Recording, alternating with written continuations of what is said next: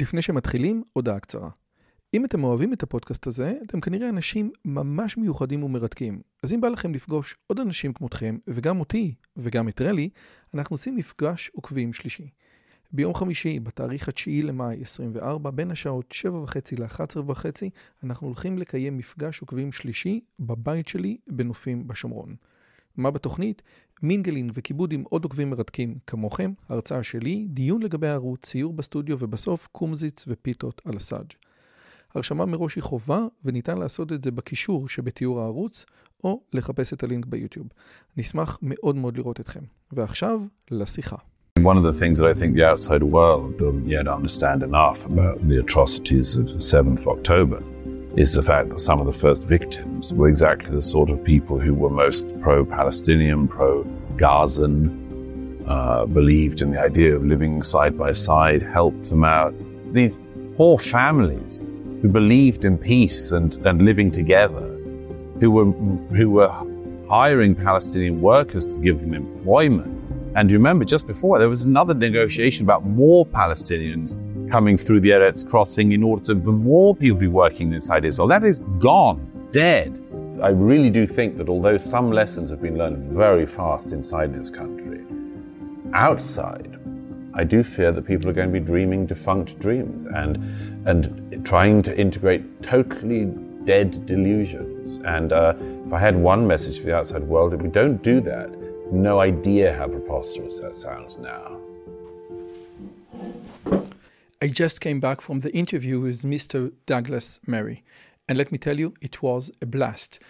Douglas Murray needs no introduction. Nevertheless, he is a best selling author of many books, including The Strange Death of Europe, The Madness of Crowds, and most recently, The War on the West.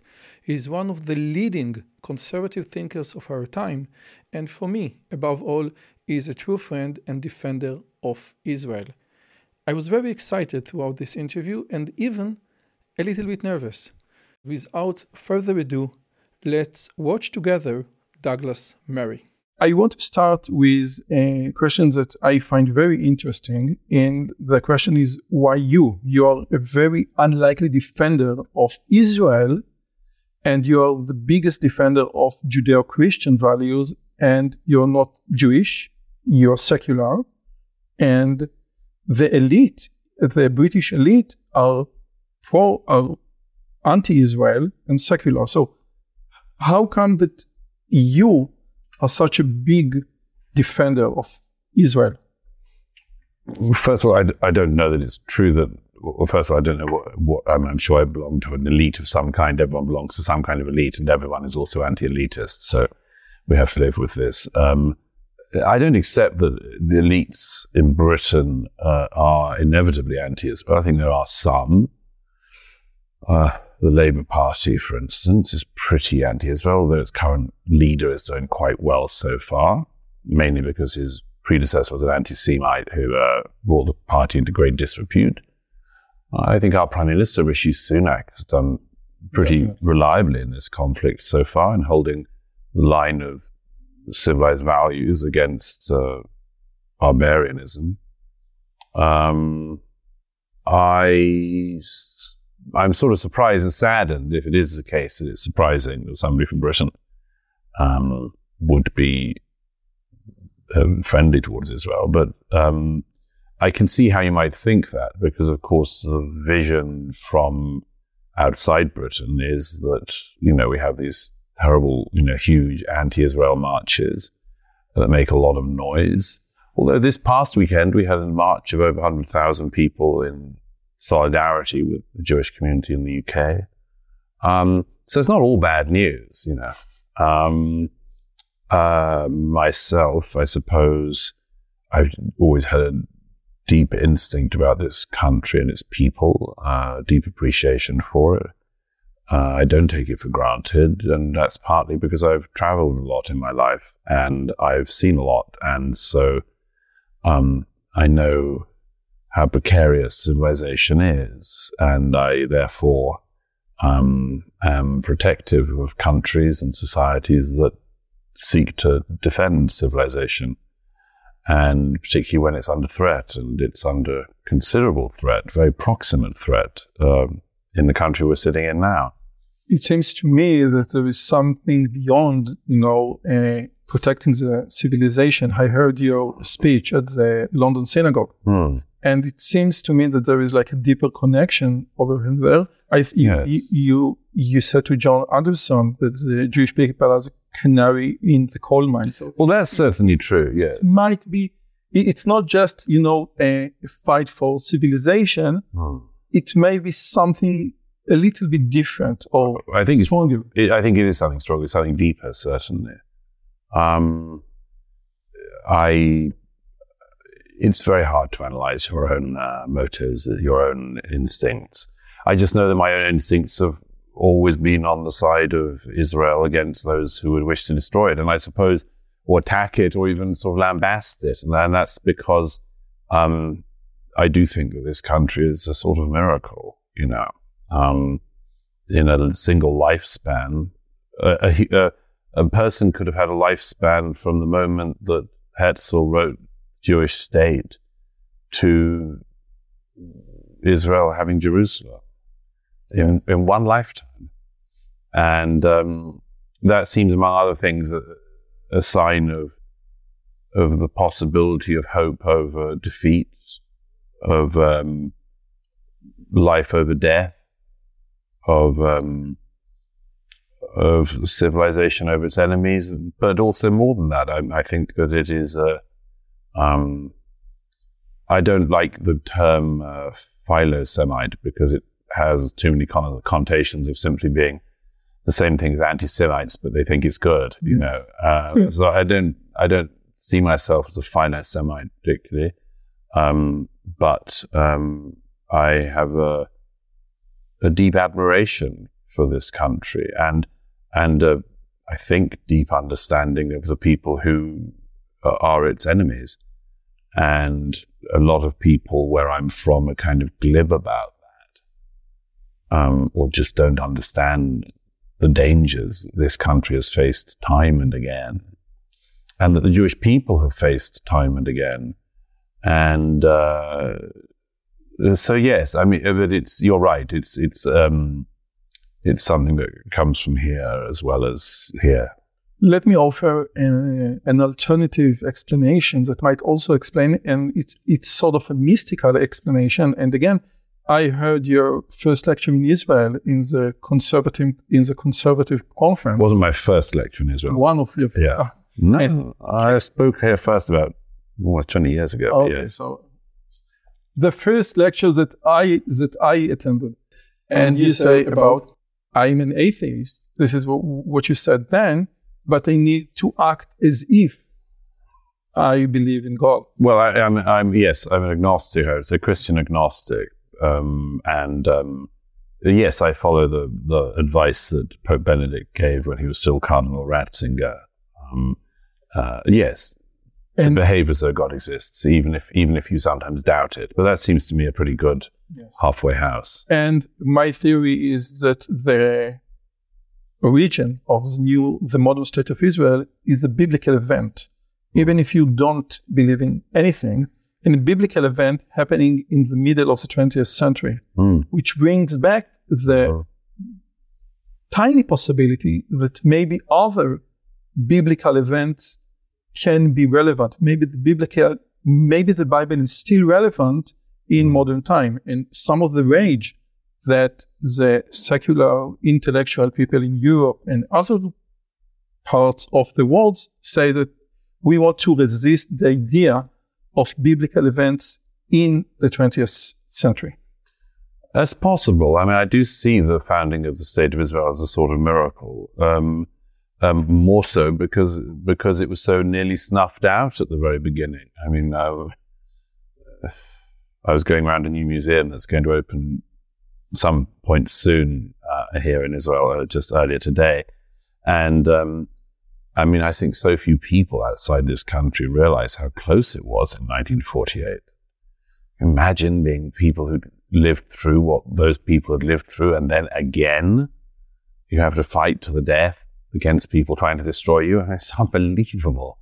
Um, So, so maybe yes, maybe I'm open to the belief in miracles. I think it was Ben Gurion who said that in Israel, in order to be rational, you have to believe in miracles. Yes, I think yes, it- that's right. It's a good quote. Okay, let's move on to another thing.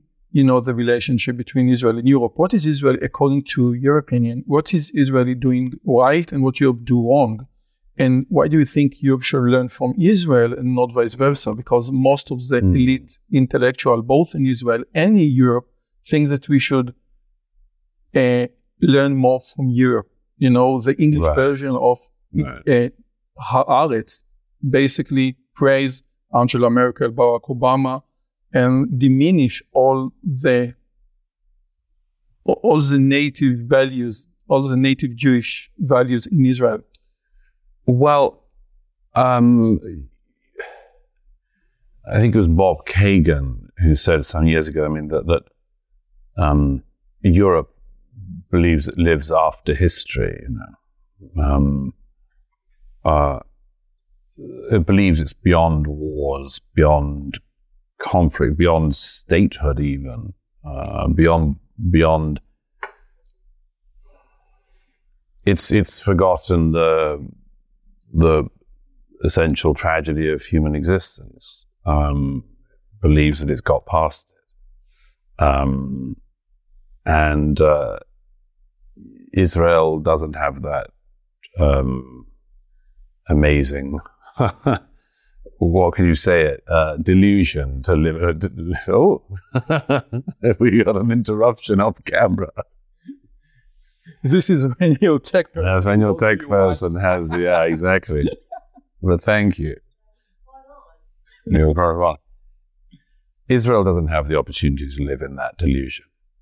So, if you're a um, 21 year old man or woman in the UK, you can believe that what matters most is your Instagram page, the way in which you present yourselves to your friends and others, the uh, um, desire to get money, accrue some capital if you can, get on the housing ladder, and uh, and also that your society sort of owes you, and that if things are unfair, they should be addressed by the society, um, and that we can wage war on unfairness, and uh, that's why you hear Europeans saying things like we must tackle hate.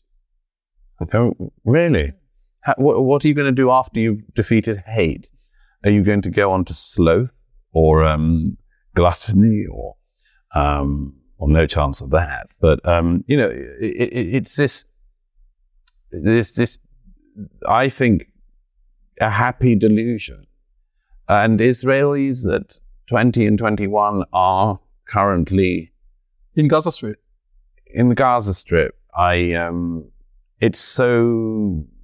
I mean, I just wish that Europeans learn from Israel on these things. Is that you know, um, when things are close to the boat, like you do have to hit them back, and Europeans, like Americans, believe that it's sort of always going to go on like this. And I've never had that delusion.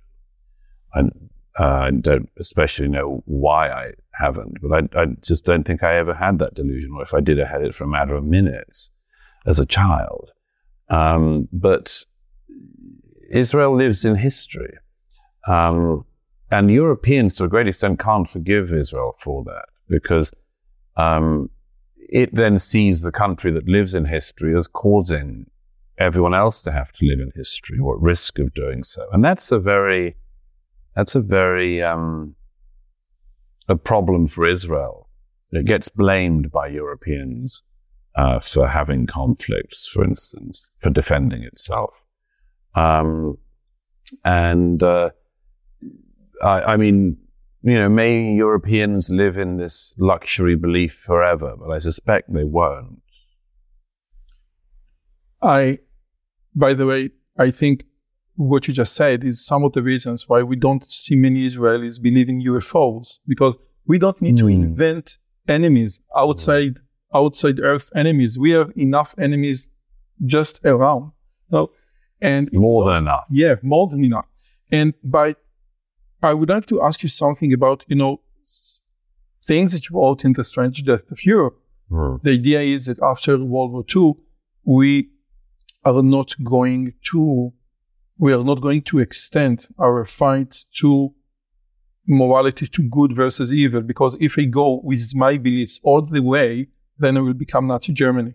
And Mm. you know the the the relativism in your morality is something that is just against everything that Israel stands for. I think that the Mhm. Jewish concept of morality is that sometimes power can be moral, Yes, even more moral than love. And I think Mhm. that this is a very clear distinction. But Europe, Britain, Great Britain, you know, we had Churchill versus Chamberlain. Churchill believes that he fought pure evil. So how come Britain became Chamberlain again? I'm not sure if it's Chamberlain again. I just think that that, that uh, the history of the 20th century in Europe, as I say in The Strange Death of Europe, the Hebrew edition I see is on the table, um, is that. Um, thank you very much. Show it for the camera. Um, what I say there is that is that you know Eu- Europe almost destroyed itself and the world twice in one century, and that would weigh on anyone. And um, you know, there's also that thing of, come on, we can't have to do this again, can we? Um, and a lot of people felt that after the First World War. I mean, one of the reasons why there's a sort of slightly unfair rap given sometimes to the some of the appeasers in the 30s and so on is that you know there was there was a um, and it was understandable that a generation that had gone through the trenches of World War One or who lost their fathers in World War One or saw a whole generation come back irreparably damaged in, in mind, body, and spirit, might want to avoid this ever happening again. Remember that the First World War, then known as the Great War, was meant to be the war to end all wars. And the idea, you have to do it again uh, so soon, is something which it, of course, people wanted to resist that as an idea. And um, I don't doubt that Israelis have the same thing. Again, we've got to do this. But yes, yes, it's, it's, alas, it's not a choice.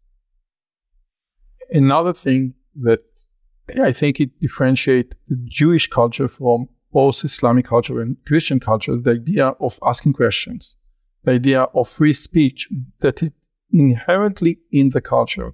We, we don't ask questions in Christianity. We are not allowed to ask questions in Islam.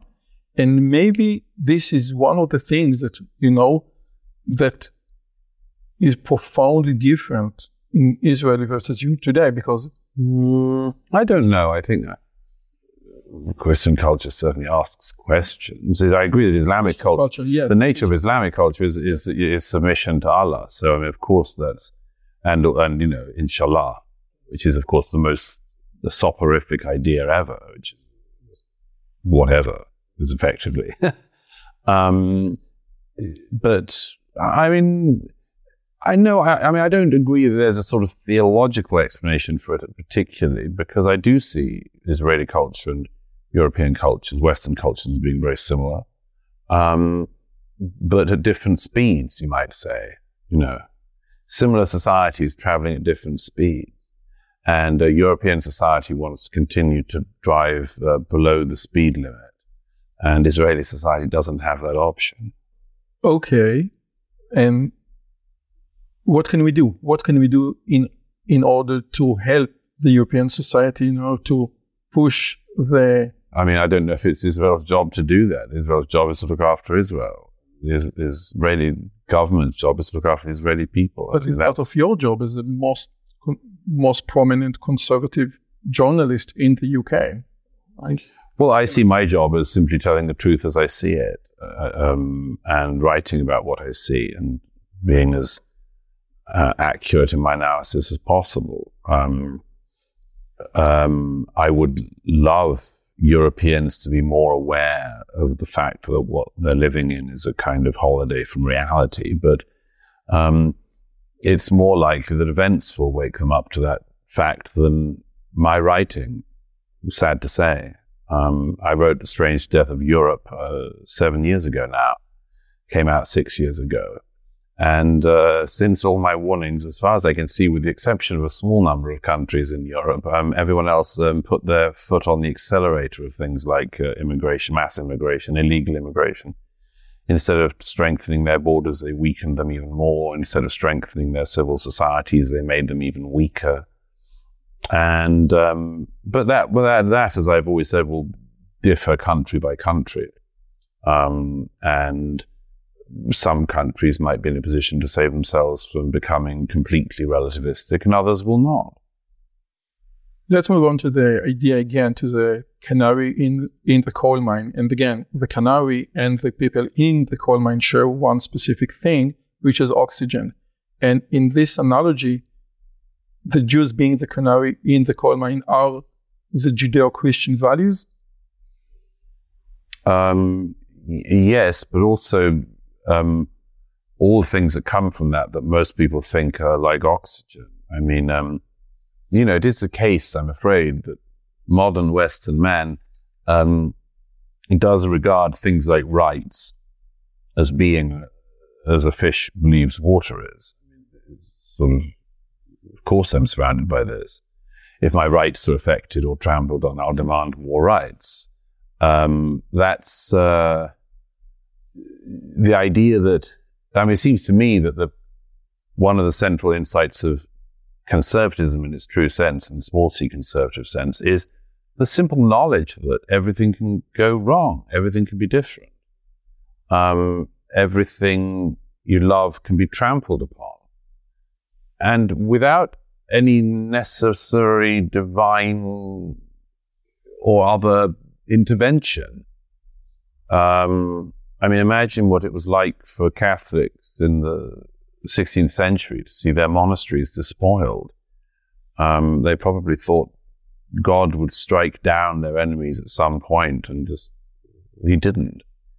Um, and it's it's very important for people, to my mind, to realize that that that the the line between civilization and barbarism, between a society in which your rights are protected and which you can even moan about rights and anyone even cares, and a society in which people can just go around chopping people's heads off is is is is very thin. It's it's very it's much thinner than people like to think, and um, and they should think about that more because if they did, they'd be more. I mean, they'd they'd have more gratitude towards their societies, which, as I say in my most recent book, the war on the West is that we, we live in societies in the West of resentment, resentfulness, of, of forever saying what's not given to us, what we don't have, and demanding that somebody give it to us. And in actual fact, I mean, I'd like to see our societies transforming more into societies of gratitude. Right? Actually, what we have is, is pretty darn wonderful. It's pretty amazing. And at the very least, it's a pretty good thing to build on. Um, or at least don't pass it on worse. Um, these are very basic presumptions and assumptions for society, but but yes, I think they should they come from. I mean, to put the other side of it, I mean, there are plenty of people you meet grown-ups who think that the world is just meant to get better and better. I mean, you meet them all the time. They're actually walking, talking beings. Uh, I don't understand how you can leave the house in the morning being so ignorant. I mean, it's self evident that society can get better in certain ways and then can completely burn itself down. Um, my friends who were in Iran in the 60s and 70s, 50s even, did not imagine that the world they knew would fall apart completely. And, and very rapidly. Very rapidly. Very. It, it, by the way, you know, in Jewish culture, we don't speak about rights; we speak about obligations, which is mm-hmm. an entire, yes, profoundly different uh, yeah. way to treat reality. Yes, this is not you. You have no rights; you have only obligations. Well, the way the way that that used to be framed was that rights come with responsibilities, but we dropped the responsibilities bit. I hear you talking, and I can. I have Niall Ferguson on my mind that you know the West has done so many beautiful and good things to mm-hmm. humanity, and this is one thing that we need to cherish. And it seems that it seems that in the battle of ideas, the, what in in your perspective, like one or two of the most valuable things that we need to cherish from the Western culture and fight for that? Well, you need free to, speech will be of well, one of free, yeah, free speech is one of them, obviously, but I mean, these are all instruments down the line from the original thing, which is you need to know where you came from. Uh, and if Westerners forget where they came from, then, um, well, I mean, all, they, all you're doing is sawing off the, the branch of a tree that you're sitting on. And um, so that's the first thing. I mean, um, education in most Western countries, particularly in America, I have to say, is so appalling these days that very few people know anything, it seems to me, um, even about the founding of their own country. Basic hot historical literacy is unbelievably poor. Um, the only thing anyone knows about history is the Nazis, and they know that Hitler was bad and therefore don't be Hitler. But unfortunately, even that is not a strong enough historical, it's not a strong enough moral lesson. So German leftists of the 50s who knew as one thing, don't do what our parents did, and who ended up joining up with the PLO and sifting out Jews on hijacked planes. I would suggest that the people today marching through the streets believing they're being not Hitler, if they got the dream of uh, or what they shout and scream about from the river to the sea. The, the, river being a river that they couldn't name, and the sea being one they couldn't point to on a map. But nevertheless, if they got their wish, they would have the Judenrein uh, um, land, uh, which Hamas and Fatah, the PA, want to be clear of Jews, and therefore, in the name of being anti-Hitler, they would fulfill Hitler's dream. There is a book called The Dumbest Generation. And in this book, good title. It presents uh, Don't Trust Anyone Below 30. This is the second title.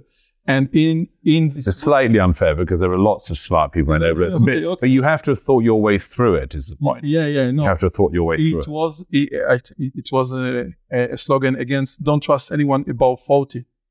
Uh, oh, yeah. oh, yeah. Well, the boomers. Yes. Yeah. So anyway, he, he showed uh, he showed the poll that most U.S. Uh, youngsters think that uh, the U.S. was fighting Russia in World War II because now they are uh, not friends, so it probably went back. But when you say we need to know where we came from, God. is it only you know before it was worse than it, it is now, but maybe some, but in a secular materialistic frame of education or ideology or society, it is very, it is very hard to defend values such as free speech and such as you know the the goal to uh, your ability to pursue your goals etc etc because those things are coming or stems from some transcendental values.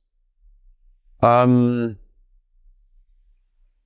well, I mean, yes, I, I, I, don't particularly care for the summing up of a society like Britain, where I was born. I, I, don't particularly care for the summing up of it as being about free speech and rights. Like, that's a component, but that's not the point of Britain. Um, the point of Britain is a whole slew of things. And British culture is very different even from the nearest culture in, say, the Netherlands or um, France. But every culture, and this is a big problem always for conservatives, is that leftists tend to always demand the same things everywhere they are, um, whereas conservatives are always conserving something different everywhere they are. Um, but in the UK, in Britain, for instance, you know, we, we're conserving, I'd like us to conserve a very specific culture, which is reflected in the institutions, the great institutions of the country, but also in its in its music, in its culture, in its literature, in its art, in its religion, in its rather peculiar religious inheritance. But then who doesn't have a peculiar religious inheritance? Um, but I would like to see that preserved. Uh, so when people, we had a sort of breakdown in the last 20 years in the UK of mainly very second rate thinkers saying things like, who are we? What are we? And they always came away with these attempts like there was like there was like they were wearing intellectual mittens. You know, they yeah. couldn't grasp at anything. Very superficial things like, well, being British is about, you know, um, fair play or something. As I've often pointed out, even the Saudis don't say they believe in unfair play. Um, so it, it was very superficial. And really, in part, that's inevitable because if you were to say to an individual, explain to me in totality who you are, it's difficult. Yes. It would be difficult. And if you kept asking the person for a long time, you could drive them to a breakdown. I think it's the same with societies. It's rather difficult, actually, to say what it exactly it is, for instance, that divides or that differentiates Swedish culture from Norwegian culture.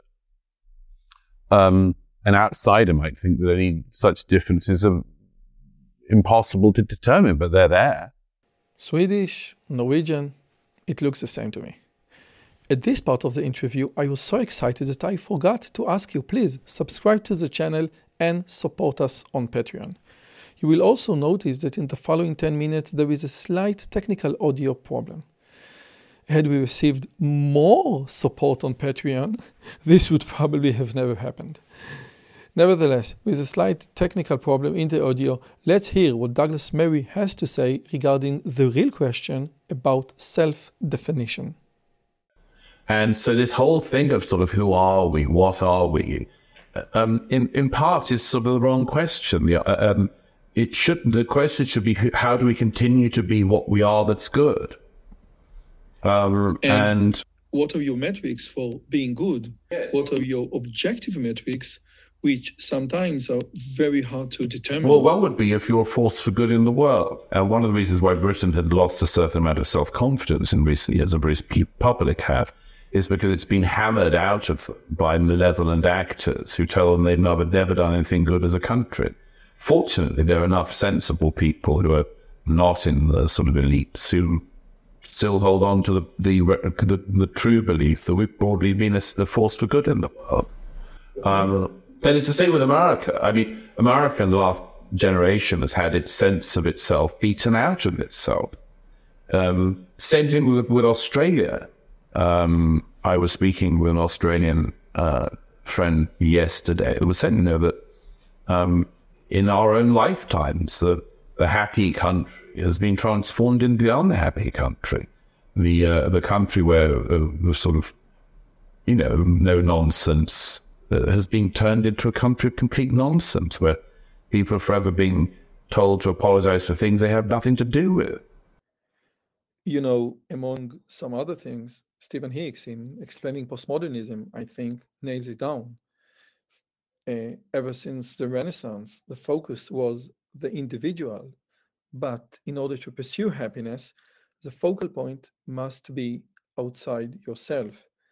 And it is very hard in a materialistic world. And yes, because the pursuit of happiness in pure, purely materialistic terms is how much stuff can I get? Which, of course, is. By the way, Aristotle, when he discussed happiness, he didn't mean it in the same way that we mean it today. How do you fulfill your role as a human being the same way this cup fulfills its role as a cup? Well, one thing is, of course, is to have an idea in your mind as an individual what, what the life is would like to live that would make it meaningful that meant that when you were dying, you didn't feel like wasted your time. Which isn't to say that everyone, you know, nobody has regrets, but I mean, at least, you know, you would feel that you, you, or know that you'd lived the life you were meant to live. Um, for, for you to be able to do that, you have to have a concept of a life well lived. Because it suggests that some ways are good and some ways are not good. Well, that's also one of my um, objections to, to the, the, claim. I mean, I'm, I'm, you know, written a lot about free speech and uh, on the board of the Free Speech Union in the UK, and we're proud of. Um, great free speech population, but I, I don't see free speech as being a pursuit in itself. I mean, the, the point of free speech is not to just have free speech, but to do something. And the doing something with in my mind, is like freedom of writing or freedom of publishing, is to pursue truth. Um, what's the point of that? It's because if you believe in the truth exists in the world, then it's something you should try to get to. Why shouldn't you try to get to it? In order to get to the purpose of things, the essence of things, the of things. That's the point. I think this was, I think, the biggest reason why you were so pissed off with Norman Finkelstein. You know, the idea that people denied what happened in Be'eri, the massacre at the Re'im party at the Nova Festival. I came to pursue the truth. I was at the Shura Hospital and I saw everything. And then you say people don't want to hear, don't want to absorb the truth for unethical reasons. Yes, I mean, I was uh, uh, upset to hear what Finkelstein had to say, partly because I thought that he was gone. I mean, his career was so destroyed when uh, 20 years ago that uh, watching his vague return is, is like watching an act of necromancy. It's extraordinary to, to view.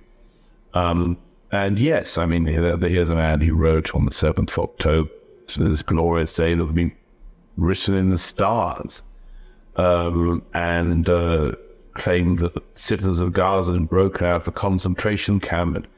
Firstly, of course, anyone who did manage to break out of concentration camps in the 40s did not immediately go next door and behead as many babies as they could. You'll notice.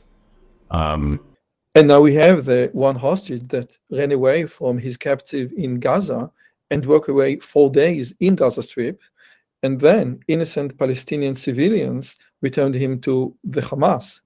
And this was just published today. I mean, it's, it's heartbreaking. It's, but to, to see to see the lies in real time is is very frustrating. Uh, you, will remember that. I mean, you know, one of the reasons why the American journalists gave the order, was it Truman gave the order to to take video footage of the concentration camps was the knowledge that he said there will come a day when they say this didn't happen.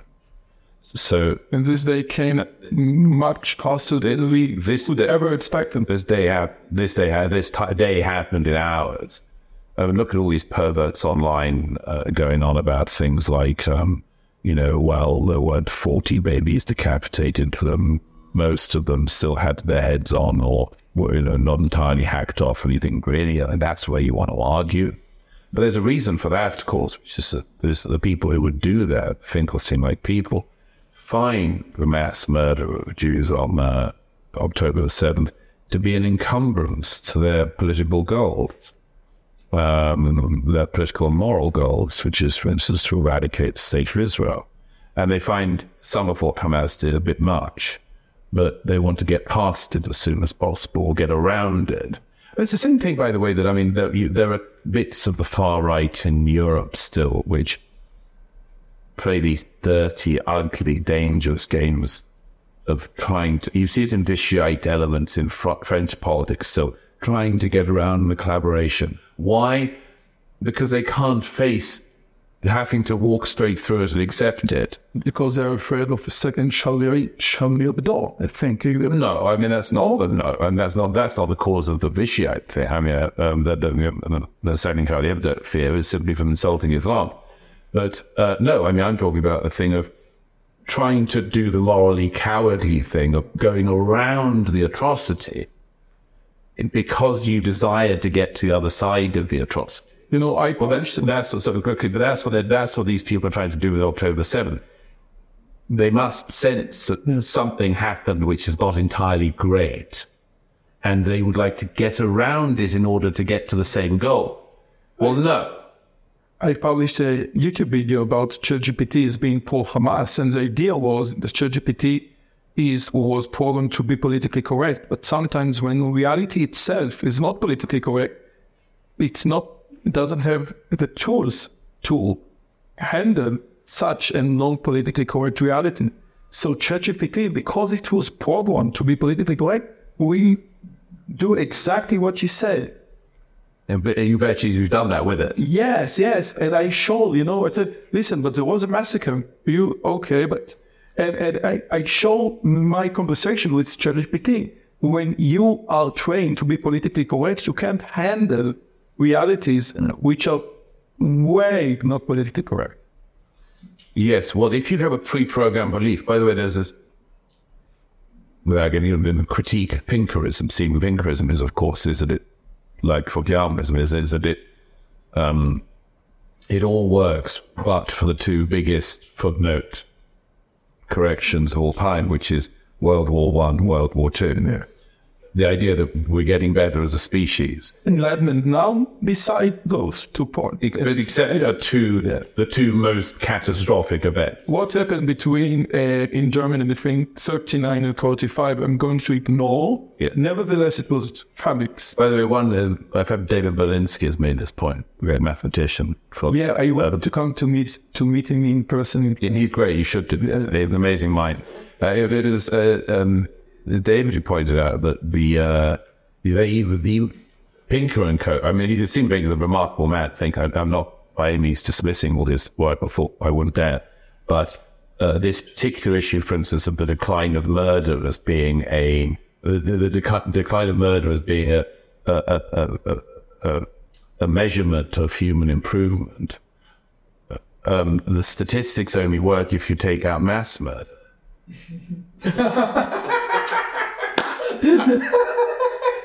but but that would be like, for instance, that would be like only counting road deaths that are lower than two. Okay, I think you made your point. Yeah. You know, in Members of Court, I think that this is a correct name of the book. My best-selling book, The Madness of Graham. Since you, I can't remember the title in Hebrew, but yeah, it is very close to it. Yeah. Members, I, I, I have the Kindle version. So, uh, it it says, it seems to me that both the feminism movement and the climate movement it was never about that. When you hear when you hear Greta say that she's pro Hamas, okay? When you say when you hear that the feminist movement in in Europe are ignoring Israeli girls being raped by Hamas, it was never about feminism. It was never about Well, I would, I would, I would just, I would, I would refine that thought if I could, just slightly, which is to say, um, it started as being about that. It started as being about that. Um, for some people, I mean, the feminist movement for some people was, and it had lots to be said for it in its first and perhaps second wave.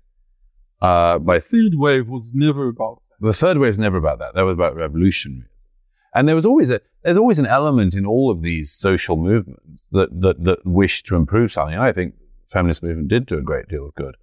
Um, but uh, there was always an element within it that wanted to, for instance, go past equal rights onto misandry, uh, man hating.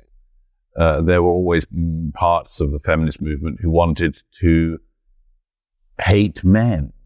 That's why occasionally there's always an article or a new book. There was one by a French uh, young female author a few years ago about you know why we can do without men.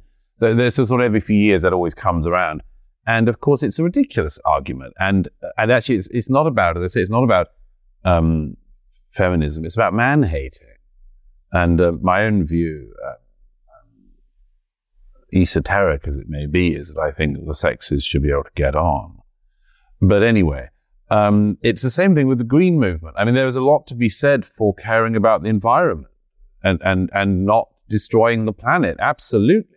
But there's, there's some inevitability that in second wave greenism, it's about revolutionarism. And, and you can now, I mean, it's, you know, it's sad when people are completely predictable, but you can, you can predict with 100% accuracy somebody like Greta Thunberg was going to end up being a sort of anti-Israel activist. You can absolutely pro-Palestinian. What the hell does she know about the Middle East? Oh, come on. She never even went to school. there was this riot and one protester said I, wa- I wanted to be in a conference about climate not about mass and he was kicked out from from the stage because basically this was about the resentment the Yeah. anti-west Yes, think of course. Um, I don't know enough about Japanese culture. I'd like to know a lot more, but um, there's obviously a very rich and rich tradition. But I understand from a friend who who does know a lot about Japanese culture, um, that there was in um, the sort of pre-modern era in Japan when somebody was um, the we would have said in the Middle Ages the liege lord of somebody. Um, if you had sworn your allegiance to a, to a military or other, you know, leader, and that leader was killed, um, you would um, stagger around the land looking for another person to attach yourself to. I would submit that people like Greta Thunberg, various climate activists, various Palestinian activists in the West. Judith Butler. Yeah, I mean, the worst thinker and writer of modern times against really stiff competition. Um, people like that are, are hopelessly hollowed out individuals. They had sometimes a bit of a belief, and then they just roam the land like empty souls looking for another person to put their allegiance onto. And there are some ready made allegiances. You can join our fight to uh, uh, attack the climate emergency. You know, whenever there's not another emergency, it's the climate emergency. Fight to stop the climate emergency, the climate crisis. Don't you agree we're in a climate crisis? Uh, uh, uh and, and, and when that's cooled down a bit, they stagger around the land. Free, free Palestine. If free Palestine wasn't the thing, as I wrote recently, it would be 20 years ago, it would be free Tibet. Um, and uh, so you you can these are lost souls looking for meaning, and in a way one should pity them except that they're so incredibly unpleasant. Yes. And the effects of their stupidity are so appalling. But again, those leaders are always against West. Yes. Well, that's the underlying thing. I mean, you mentioned Nietzsche's work, work on resentment and the genealogy of morals. And of course, as I often, often say, Nietzsche in general, but that book in particular has to be approached very carefully because, of course, it's also an anti-Christian text, of course, because of Nietzsche, Nietzsche's uh, special um, problems with Christianity, which he believed had introduced a sort of form of victimhood, of course. And, oh. uh, and, and, I and I I think he's a very stimulating, like all of Nietzsche's, a very stimulating uh, critique, and, and, I don't entirely agree with it.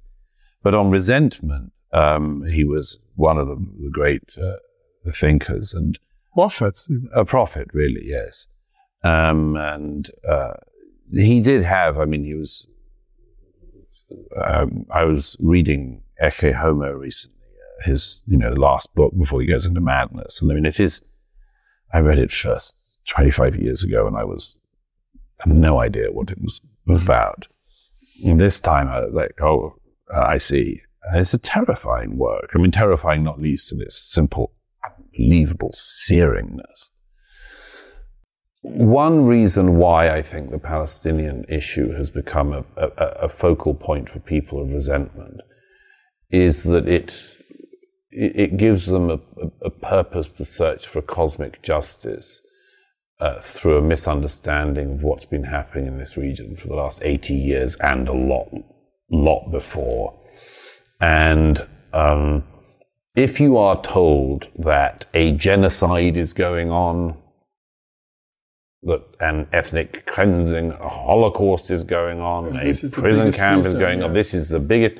Again, they don't they don't notice the Pakistanis currently moving two million people forcibly out of Pakistan. Nobody cares. There are no cameras there. Nobody's videoing it. They don't care about Yemen. They don't care about Syria. They don't care about any of this. They don't care about Muslim lives per se. They, they, they mind about Israel defending itself. They mind about the Jewish state defending itself. And there are a, there are many. I mean, there's too many uh, other psychological factors to, to go into in full, but there are many other factors. I mean, for instance, you know, if you're European and you have some hereditary guilt for the Holocaust in whichever country you're in, you can um, you can make yourself feel a bit better by saying the Israelis are currently doing the same thing as the Nazis, which therefore means that the Europeans weren't so bad. And there's a lot at play there. Yeah. I mean, and, and also, of course, don't forget the that key one of the opportunity to hurt Jews, which it seems to me is what's going on, the very language that is chosen. You know, why do they say that Gaza is like the Warsaw Ghetto? I mean, there are so many things you could compare Gaza to in history. But why say the Warsaw Ghetto? Because you want to offend Jews, you want to upset Jews, you want to wound Jews, you want to hurt them. And so I think most of this is a knowing or unknowing effort to Because in, in taunt Jews. in in your opinion, and and I heard your theory about you know uh, the comparison to the v- ghetto Warsaw, the Warsaw ghetto. The idea is, but why do they want to insult Jews? Why is it? And maybe because Jew represent something that is, you know, the complete opposite of resentment. Uh, yes, and uh, I think that's. That's I think question. that's. I think there's something. Why the Jews? There think is a that's great very stunning. By Dennis Prager. Why the Jews? Okay. Mhm. And, and the idea, what do we, as the Jewish people, represent that, you know, correlates with the West, that the resentment movement is so anti? Well, I suppose some people can never quite console themselves to the fact that the Jewish people live. After we killed Christ? Uh, maybe for some people that's that's part of it. I think more um, there are more proximate issues these days, but I think that um, I mean certainly within the Arab and Muslim world, you know, there is as I've mentioned a number number of times recently, there is. And Bernard Lewis made, among others, made this point. But you know, there is this, you know, Muslim hatred of Jews that comes from the religion, and it comes from the religion in part because you know, if you are the people who've been given the allegedly last revelation from God, then why are things going so badly for you? You know, why is the GDP of most Muslim countries so terrible unless they happen to strike oil, and even then, it just goes to the top one percent. Um, and why, when the Jews have this one slither of land which doesn't have any oil, do they make such a success of it? And so there are lots of causes of resentment within the Arab and Muslim mind. I find, however, the sort of Western latching on to that uh, to be um, very sinister and sad development. But uh, to finish on a positive note, there's no reason why it's inevitable. Um, you know, much outside opinion on Israel changed in 1967 and 1973 when the Jews started winning.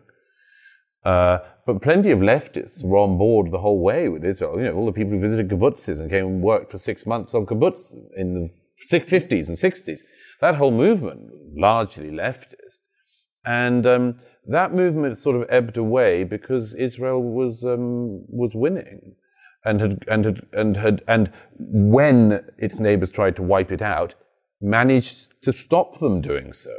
Uh, it's at the the Dara Horn point, among others. You know, sort of it's okay as the Jews as long as the Jews are losing, or if they're dead. But the moment that they're winning, the moment they're successful, this is intolerable.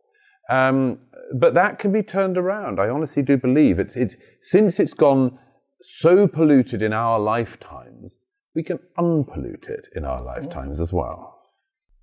After four weeks in Israel, do you feel optimistic or more optimistic wh- Oh, I feel immensely optimistic about this country. and about this war? Um, war is another question. We'll see what what, what happens. Um, but but I'm very optimistic about this country because having gone through one of the most divided periods, I think, in Israeli history in the last year, um, you know, you, you were attacked in the most bloody way. And the country has come together and you can feel it everywhere. You know, I mean, if I go to visit bases, if I just speak to soldiers on the street, if I go to interview people, the sense of coming together, of this disparate, Of this external enemy yes, unifies you yes, as a Jew. I think you know the concept of you were murdered because you were a Jew. Yes. You know this this horrible telephone. Yes, Dad, they killed ten Jews. Yeah, the idea that the concept of Judaism. Yes, Mm. you you are not Israeli. You are not part of the world. Gadi Taub, which is a mutual friend. Ah, yeah, yeah. yes, wrote you know the the uh, uh, about you know the people of the big world. You're not the people of the big world, even even though that you have like a foreign passport. It doesn't matter. Mm. They will see you always as a Jew. Mm. And this, I think, you know, many people say, ah, okay, it is real. All the stories Yes. that I heard about the. Holocaust, yes, they actually see me as different because I'm Jewish. And there is Yeah. nothing I can do about it to change. Well, of course. I mean, one of the things that I think the outside world doesn't yet understand enough about the atrocities of the 7th of October is the fact that some of the first victims were exactly the sort of people who were most pro Palestinian, pro Gazan, uh, believed in the idea of living side by side, helped them out. What the long term consequences are for those people, those communities who were butchered knowing that, for instance, you know, not just, you know, the women who drove Palestinian children to hospital appointments and then were burned alive by Hamas, but the knowledge that, you know, the, the kibbutz that, Sinwar, Yehia Sinwar was treated in Israel. He, he has something in his brain, Yes. and he was treated, I think, three times in Israel. yes, uh, I wish one of those operations had gone wrong. but, um, yes, uh, the, uh, the, it, it's, it's, but, uh, and, and just take that other one, you know, the, the, the thing we now know that, you know, that many of the uh, Hamas attackers, terrorists of the 7th, you know, their bodies, alive or dead, were found with maps of the kibbutz and with exactly which house was which house. What does that mean? It means that these these whole families who believed in peace and, and living together, who were who were hiring Palestinian workers to give them employment. And you remember just before there was another negotiation about more Palestinians coming through the Erez crossing in order to for more people to be working inside Israel. That is gone, dead.